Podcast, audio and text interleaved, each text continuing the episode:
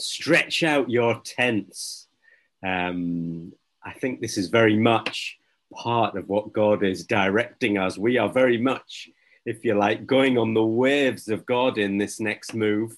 We feel God has really opened up something that actually we've been praying for for quite a number of years, but in the context of what Helen shared quite a while ago.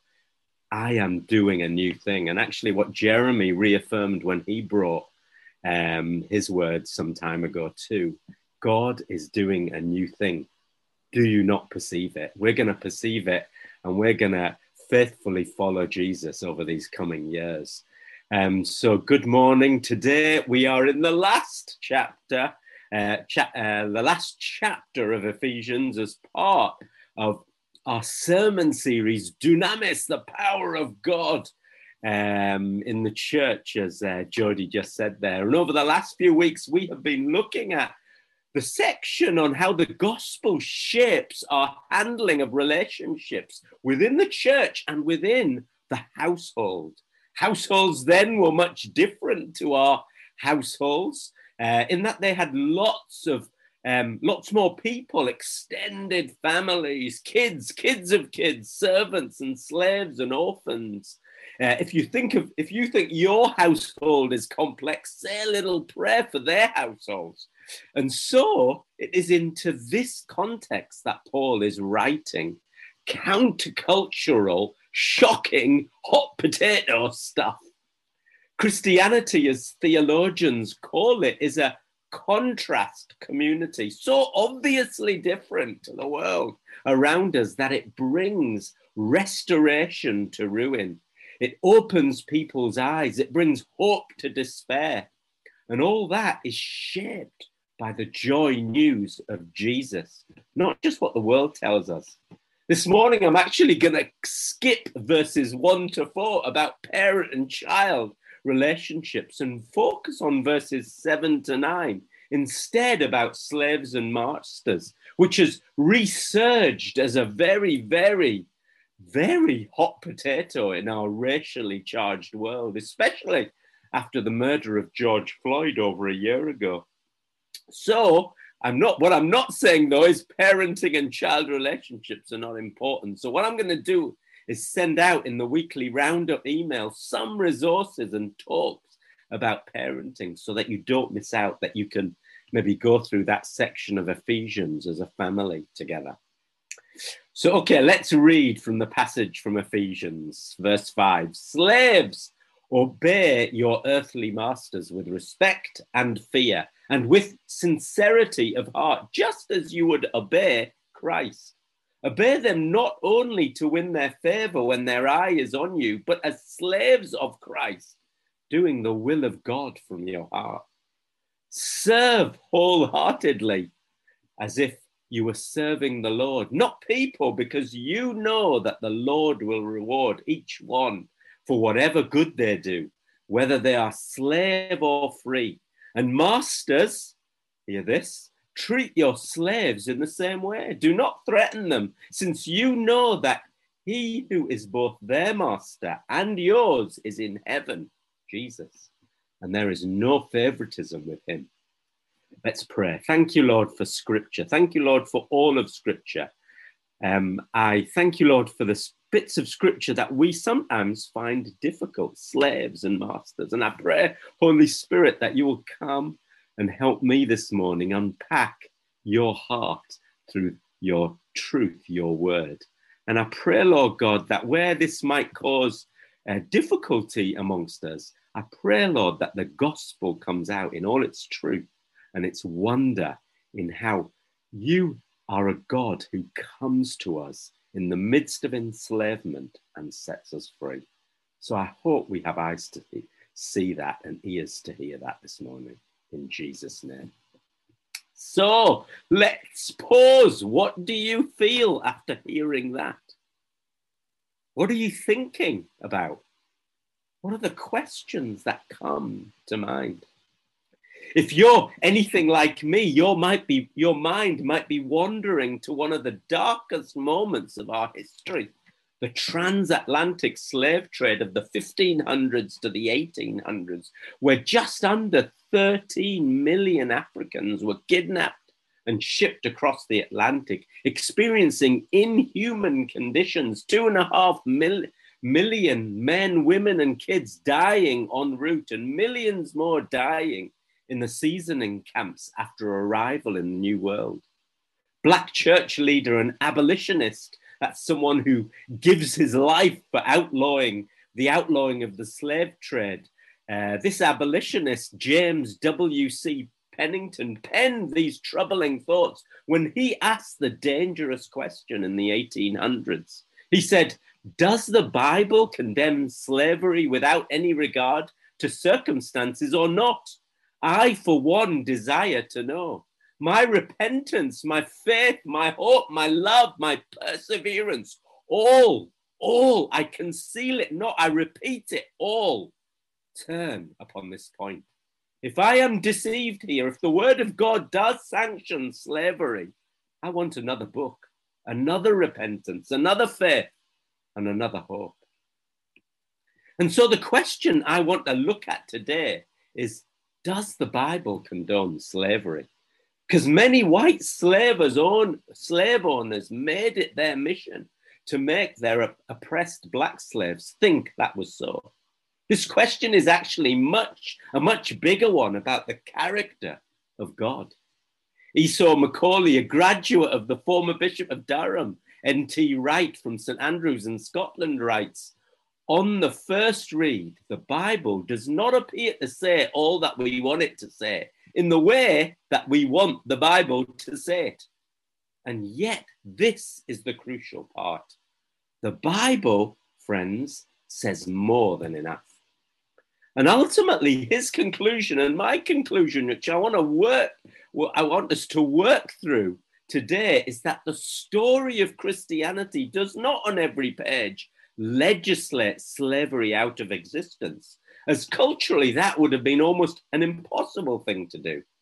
Instead, the Christian narrative, the power and logic of the gospel, the dunamis, if you like, creates a world in which slavery becomes unimaginable, not just to God's people, but to everyone around. So let's start, shall we, at the beginning. The God who sees. That's where we're gonna we're gonna kick off in Genesis. The first slave described in the Bible is the girl Hagar, who Abraham sleeps with in order to overcome his wife's inability to have children, even after God promised it, promised him generations. And you might be thinking, isn't that condoning slavery? Worse still, sex slavery. But actually, when we step back, and it's always important to do this, when we step back from Genesis 3, I would say 1 actually, but Genesis 3 onwards, the Bible describes what is culturally normal and practiced many centuries ago as human sin. And in many instances, it is clear that these are descriptions um, of even our Bible heroes dishonoring, disregarding, and disobeying God. In fact, they give us hope, actually. If he can use people like them, surely he can use people like us. In this story, we see that sleeping with Hagar is a clear defiance of God's will and a lack of faith on the part of Abraham and Sarah in God's promises. As a result, Sarah deals harshly with Hagar, if you remember the story, out of jealousy and kicks Hagar out. She flees the household, but then comes an extraordinary outpouring of grace from God to this slave girl when he declares over her almost the identical promise. I don't know if you noticed that, that he speaks over Abraham himself. I will increase your descendants so much that will, they will be too numerous to count. In fact, this poor used slave girl becomes the first person in the whole of Scripture to name God. She gave this name to the Lord who spoke to her. You are the God who sees me. For she said, I have now seen the one who sees me. Astonishing. We also must, must put slavery uh, the slavery of Abraham's time in context with the slavery that we often think of. Slavery was different then for three different reasons. Firstly, ancient slavery was not associated with racial differences and or brutal kidnapping usually. Secondly, it was common for people to sell themselves into slavery as more as almost a form of employment, as a way out of destitution or difficult times. Many people opted to be slaves. Thirdly, and sadly, despite ancient slavery still being often brutal and exploitative, in the long run, slaves often had the opportunity to better their lives. In fact, one notable example uh, of that in the Bible is Joseph who was sold to slavery in Egypt, but ultimately becomes a senior uh, civil servant under Pharaoh. That said, you need to hear me crystal clear. I'm not saying, and the Bible is not saying, that there is a good slavery compared to a bad slavery. In fact, when we look at God's creation account and then move on right to the end in Revelation, the eternal life in God and with God, there isn't an, a hint of enslavement, bondage, or oppression. Slavery is bad, full stop. But it does present itself differently in different cultures. Probably the greatest narrative of all, declaring God's heart for men and women to be free from slavery, is the Exodus story. As Moses encounters God in the burning bush, remember what God says to him? I have indeed seen the misery of my people in Egypt, says God. I have heard them crying out because of their slave drivers, and I am concerned about their suffering. So I have come down to rescue them from the hand of the Egyptians and to bring them out of that land into a good and spacious land, a land flowing with milk and honey. Or as other translations put it, I have surely seen the affliction of my people. I have heard their cry. I know God knows their sufferings. This God who sees also hears, knows, and feels. This enslaved people group become God's chosen instrument for kingdom change. And actually, um, um, through the law, a blueprint to how Israel should treat outsiders and those they saw as different from themselves.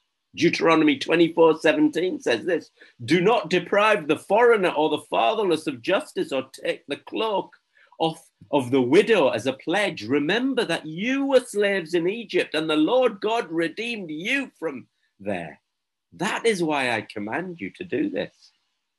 Peter Craigie, once a theology student at Durham, writes Israel were to remember that when they had been slaves, God loved them, freed them, and made ample provision for them as sons of God. Also, God's law in the midst of cultural sin and the practice of slavery, once again on numerous accounts, lessens the blow of such oppression compared to that, compared to how the world around them dealt with it in its banning of slave catching and its multiple laws uh, to protect slave welfare and oppression and its invitation to see the world through enslaved eyes. But the Old Testament does not ban slavery itself. So, secondly, what about Paul, the writer of this letter? Because of passages that we've just read today, Paul is often presented to Black Christians as the font of all our troubles. But just like you and me, Paul, I guess, was a human being in time, space, history, and context. It would seem that Paul doesn't believe that this small community of believers could change Roman law by revolt. In fact, when we take a step back and look at Paul's writings, in generally, very rarely does he pray for God to take him out of all the, all the terrible situations he faces? What he seems to do instead is to come to the gospel of Christ and apply it in such a way that faith rises, strength and boldness to persevere grows, pointing to a future hope where all the sad things will ultimately come in true, come untrue, to imagine a world on the other side of slavery. He seems to be singing to himself and over us in the crushing, in the pressing. Jesus, bring new wine out of me and you. It may come as a surprise to you that the New Testament includes a letter written by the Apostle Paul to ret- return an escaped slave, Onesimus, to his master, Phil- uh, Philemon. When you hear that, you might think, well, that proves it, doesn't it? The Bible endorses slavery. There you go again. And actually, if you do think that, you clearly haven't read the letter. It's remarkably affectionate. It says this I appeal to you for my son, Onesimus, who became my son while I was in chains. Paul is in a Roman prison. In Paul's day, slaves were not sons, they were property. He then goes on to say, I am sending back, I'm sending him um, who is my very heart back to you. The affection he uses in this letter surpasses the affection of any other person he names in any other letter.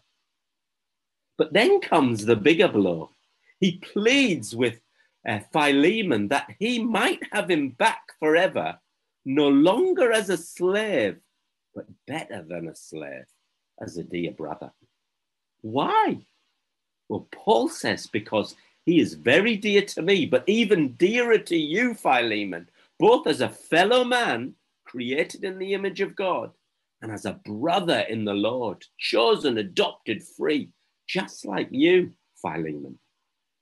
Roman law would have allowed Philemon to seriously and violently discipline Onesimus for escaping. But Paul writes in such a way that Philemon doesn't welcome Onesimus, uh, that, that if Philemon doesn't welcome Onesimus back with honor and love as a beloved brother and uh, as a beloved brother and not as a slave, he would be going against his greatest Christian mentor.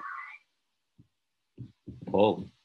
Listen, God is a God who sees the plight of his people and comes to them. God chose an enslaved people to be his instrument for change. Hmm. God transformed the life of Paul so that he would be a model to other Christians to see how the gospel changes everything in a way unheard of, unprecedented for the times. Thirdly, we are all slaves of Christ. What was fascinating about the Martin Luther King Jr. civil rights movement um, was that so much of it was based on Christianity and the life of Jesus. However, that has changed. Today we see, today you see the wielding of power as the way forward. For instance, if one group is oppressing another group, the way to solve that problem is to give the oppressed group more power, whoever you are. However, Jesus turns away from that, thinking that the way, thinking that way of being totally on its head. He, his kingdom is a topsy turvy kingdom where strengthening of power, upping of power is, um, is, is, not how he uh, uh, works things out. Before Calvary, when the disciples were arguing about who is the most powerful, Jesus took on the form of a slave or a servant and washed their feet and told them to do likewise. He said, Whoever would be great among you, you must be. Uh, you must be your ser- there must be your servant, and whoever would be first among you must be your slave. He said, The Son of Man came not to be served, but to serve and to give his life as a ransom for many. As Rebecca McLaughlin, theologian, points out, status in his kingdom lies at the bottom of the pile. And Paul understood this. It was clearly outrageous compared to the thinking of the day, especially when referring to the true Messiah. But that's what he did. Philippians 2 though he, Jesus, was God, he gave up his divine privileges. He took the humble position of a slave and was born as a human being. He humbled himself in obedience to God and died as a crim- died a criminal's death on a cross. Astonishing again. And so this becomes a slogan for Christians in the early church doulos, bond servants, slaves of Christ, starting with those who would be considered at the very top, the apostles. Why so? Well, I think they wanted to communicate two things. Firstly, ultimate power to transform the world comes through weakness, a gospel imperative, the giving up of power. Paul says, I will not boast about myself except about my weaknesses. My grace is sufficient for you, for my power is made perfect in weakness. Therefore, I will boast all the more gladly about my weakness. Why? So that Christ's power may rest on me. But secondly, this slave language communicated identity, the utter belonging to Christ. You are not your own, you are bought with a price. Just as slaves lived to do their master's work, Christians lived to serve Christ, as Hannah said. Serving in the kingdom of God was not a subhuman responsibility, as they were serving as sons and daughters of the king. It communicated the supremacy of kingdom culture over all other cultural cultures and identities that we look to for importance and meaning. And if you think about it, hearing leaders refer to themselves as slaves of Christ must have been sweet to the ears of first century Christians in bondage and indeed the black slaves on plantations. You are all children of God through faith in Christ Jesus. And all who have been united with Christ in baptism, baptism have put on Christ like putting on new clothes. There is no longer Jew or Gentile, slave or free, male or female, for you are all one in Christ Jesus. And now that you belong to Christ, you are his heirs. This Jesus inhabited the slave role. Paul called himself a slave of Christ, loves an escaped slave of his very own heart, and insists that slave and free are equal in Christ. This intolerance of superiority, exploitation, power, and coercion created a tension that would ultimately erupt in the abolition of slavery itself. Paul doesn't lay down the law and explicitly condemns slavery, but rather he declares the upside kingdom, advancing gospel of God. Lives this out himself as a model of Christ likeness in the midst of persecution and gets people to think and therefore act differently. In essence, cutting the very legs from under slavery itself. Or as Don Carson theologian puts it, in the midst of our abhorrence about slavery, you have to keep your eye on Jesus' mission. Essentially, he did not come to overturn the Roman economic system, which included slavery. I would say that of Paul too. He came to free men and women from their sins. And here's my point says Don Carson. What his message does is transform people so they begin to love God with all their heart, soul, mind, and strength, and to love their neighbor as themselves. Naturally, that has an impact on the idea of slavery. And it did. It sure did. In, in the fourth century, Gregory of Ny- uh, Nyssa uh, launched an attack on slavery that was unprecedented in the ancient world where slavery was taken for granted. Over the time of the Christianization of Europe, slavery became effectively eliminated. Saint Bathild, wife of King Clovis II of Burgundy, who had once been a slave herself, campaigned for the abolition of the contemporary slave trade and the freeing of all slaves. The ninth century Saint Ansgar campaigned against Viking slavery, which was much more brutal. The 13th century theologian Thomas Aquinas argued that slavery was a sin, and the popes that followed agreed with this. Nonetheless, between 1562 and 1807, the horrific explosion of slavery crept back with a vengeance. And in the midst of all this, William Wilberforce, a devout Christian, believed he had been called by God to shipwreck the transatlantic slave trade. Indeed, indeed, William uh, William's passionate faith was seen as religious fanaticism. In fact, he once said, "If it to be feelingly alive to, if it to be feelingly alive to the sufferings of my fellow creatures, if it seems to be feelingly alive to the sufferings of my fellow creatures, if that feels like fanaticism, then I am one of the most incurable fanatics ever permitted to be at large. Harriet Tubman had been told the, had been told Bible stories by her mother as a child and modeled her efforts to free slaves uh, on Moses' leading of the Israelites out of Egypt. In um, in in and then she was nicknamed Moses by her contemporaries for her many secret missions to help slaves escape captivity. There's been a film about that recently, which was excellent. Sojourner Truth escaped slavery to become one of the most effective public speakers in the movement, despite her lack of education. Despite the misery of slaves and the abuse of the Bible and Christianity to perpetuate the continuation of slavery, what is phenomenal is how Jesus deeply penetrated these persecuted slave communities.